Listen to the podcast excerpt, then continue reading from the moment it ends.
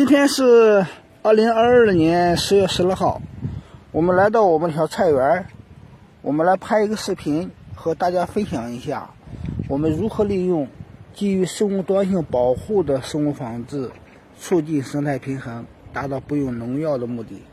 首先要介绍我们这个小菜园由于今年山东呢气候很极端，我们当时为了赶时间，在一次下雨之前，我们把菜种子撒在地表。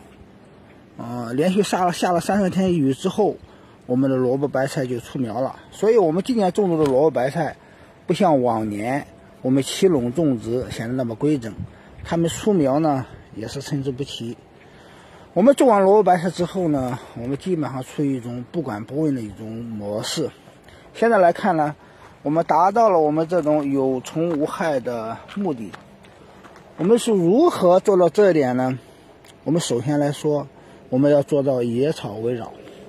你看，我们会有意识的在我们菜地的四周留一些野草，包括呢，你像我们的前面，呃，就是有人修的坟墓，上面野草横生，这个什么意思呢？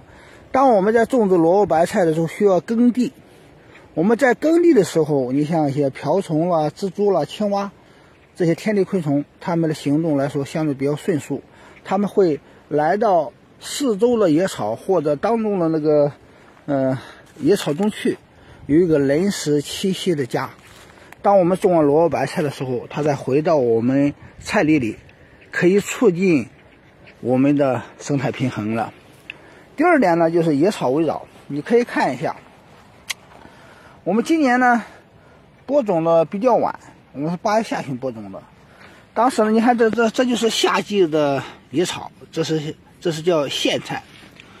正常情况下呢，它可以长到一米多的，而现在来说长了有不到三十公分，它们要开花结籽的。所以这个高度来说呢，它不会影响我们萝卜白菜的生长，我们就没有除草。啊，另外一点呢，你看我们今年的方种来的比较早，一场方种让这好多夏季的野草呢，嗯，就停止了生长。当然还有一些没有受影响的，你看，我们恰恰利用这种野草的本地化和多样性，我们达到了种植多样性的目的。因为只有种植多样性，才可以促进生物的多样性。第三，第三来说呢，我们要强调一下蜜源植物。为什么这么说呢？呃，因为我们野草的本地化和多样性，就可以保证我们菜地里有蜜源。你像这是苋菜，我们边边上还有这个，虽然花不多，但也可以促进我们天敌昆虫的存在。所以说呢，这个第四来说呢，我们是坚持不用农药的。你看，有的人呢，他们认为呢，在萝卜白菜两个月的时候必须打一次药，否则的话，萝卜白菜会被吃光光。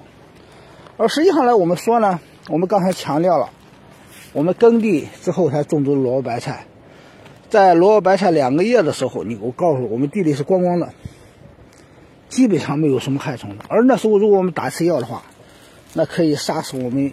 这个菜地里面大部分的天敌昆虫，你像蜘蛛、瓢虫等等，而恰恰那种预防式的打药，破坏了生态平衡，杀死了天敌昆虫。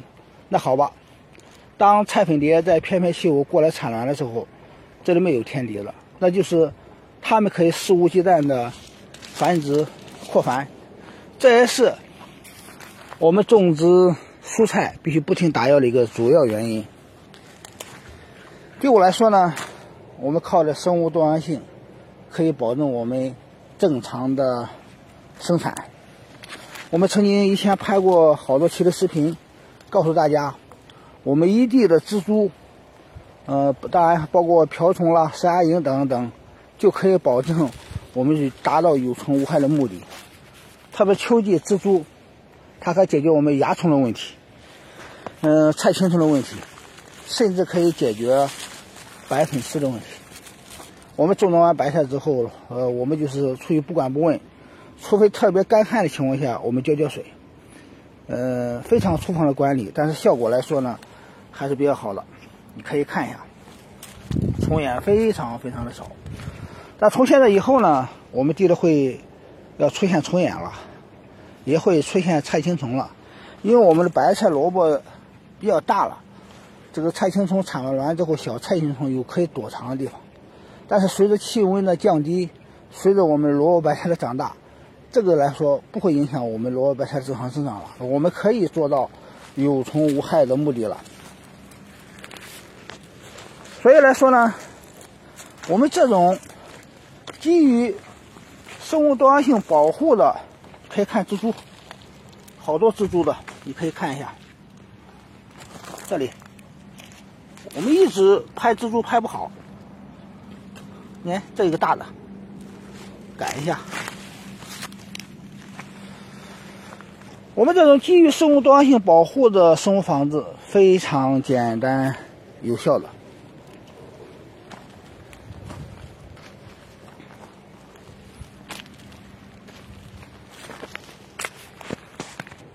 我们这样种植蔬菜，嗯，非常的省事，也非常的有乐趣，而恰恰这种种植模式对环境友好。嗯，食品更健康。呃，这是我我认为农业发展的一个必然趋势。